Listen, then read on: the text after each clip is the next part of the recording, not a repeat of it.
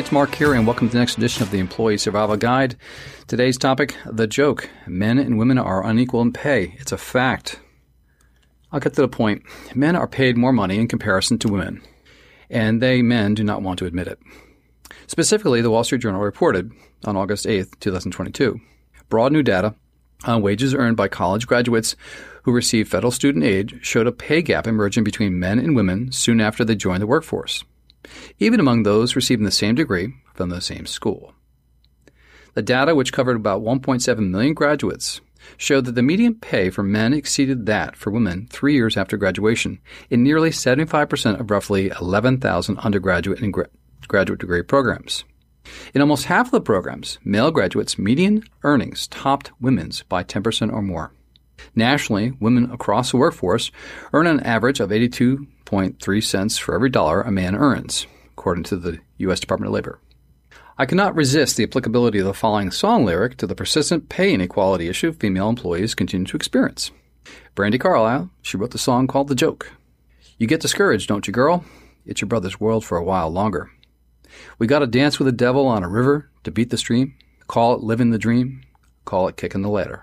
They come back, they kick dirt in your face, to call you weak and then displace you after carrying your baby on your back across the desert. And the joke's on them. Several reasons were cited in the Wall Street Journal article for the pay disparity. First, many economists cite the so called motherhood penalty, referring to the perception that mothers are less committed to their jobs and say this affects hiring, promotions, and salaries. We've seen these cases in our office, primarily through the pregnancy discrimination statute, and can confirm the persistent occurrence of the motherhood penalty at play in today's workplace. The unequal pay cases are unreported and underreported, in our opinion, for female employees, primarily due to fear and retaliation and termination. We suspect a lack of coworker pay data is to blame here. Management will cite the confidentiality of personnel files as an excuse. But this is only self serving. It is in the employer's best interest to keep employees from discovering pay data in the workplace, as this reduces the bargaining around salary compensation by all employees within a company. Quote, employers continue to argue that they need the flexibility to set pay after seeing candidate pool in order to attract talent, says an attorney from the Women's Legal Defense Education Fund, who was working on the law in New York State at the time it was passed. But research, she goes on to say, but research has shown that giving employees employers free range to set salary in this way is precisely what leads to discriminatory pay. Today, younger employees under 30 now share their compensation data amongst themselves to catch employers engaging in unequal pay practices among female and male employees. Cities like New York and Washington State are now require posting of salary ranges in job ads to reduce the pay inequality in hiring. Second, the Wall Street Journal reported researchers say women choosing careers sometimes internalize societal expectations about which jobs suit them. Well intentioned advisors and employers can steer women toward less lucrative options based on assumptions about their aspirations. Third, the Wall Street Journal article argues that confidence plays a role in early career decisions and then cite research that women are less aggressive than men in negotiating salaries or raises because they will appear too demanding. Haven't we gotten past this point yet? The continued propagation of the idea that women are demanding is demeaning and dehumanizing. I would have to strongly disagree here on the cause. My experience with female clients reveals the opposite is true. The majority of female employees know how to negotiate and do it better than men, in my opinion. The problem lies in the party on the other side of the negotiation table men, including some women who report to them. There is a systematic bias within each employer that men must be paid more than women.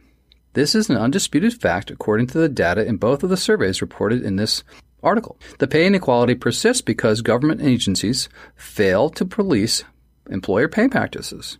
If there exists no threat of getting caught, then there is no penalty to the employer and an increased incentive for profitability due to continued pay inequality. However, there is other evidence that the pay inequality gap has decreased to zero in some metro areas, but only for a short period of time reverting back to the statistical 80% counterpart comparison norms we have seen nationally. According to a recent survey by the uh, Pew Research Study, the earnings parity tends to be greatest in the first years after entering the labor market. The gender wage gap is narrower among younger workers nationally, and the gap varies across geographical areas. In fact, in 22 of the 250 U.S. metropolitan areas, women under the age of 30 earn the same amount as or more than their male counterparts. In both the New York and Washington metro areas, young women earn 102% of what young men uh, earn when examining median, median an- annual earnings among full time year round workers. Nationally, women under 30 who work full time year round earn about 93% or 93 cents on the dollar compared with men in the same age range. But the study suggests that women will lose this level of parity with men as women age to the 35 to 48 age range, dropping the paid inequality to 80 cents of their male counterpart. In 2021, the Pew Research Center wrote that the following in an attempt to answer the question of why does a paid gender pay gap still exist? And they responded by much of this gap has been explained by measurable factors such as education attainment, occupational segregation, work experience. The narrowing of the gap is attributed in large part to gains women have made in each of these dimensions. Even though women have increased their presence in higher paying jobs traditionally dominated by men, such as professional and managerial, managerial positions, women as a whole continue to be overrepresented in lower paying occupations relative to their share of the workforce. This may contribute to the gender pay differences that we currently see. The aforementioned survey results reveal a sudden burst of impro- improvement in the wage inequality issue in the 30 and under group in certain metro areas, but the data then reverts back to the historical norms. Also, pay, in, pay equality only reaches parity in coastal metro areas, leaving the, the vast majority of the country, uh, leaving disparity in place. Why and who controls this issue? Men. And the boys' club that still prevails in this country. This is not fair. It's not equal. And it's discrimination, and it continues. Until we collectively address this important societal issue, we cannot say that men and women are equal in the workplace in terms of pay. We cannot say that the Equal Pay Act is effective to prevent pay inequality among female and male employees. Pay inequality nationally has remained unchanged at 80 cents for, on the dollar in comparison to men, for female employees over 30 years of age for more than three decades and will not change.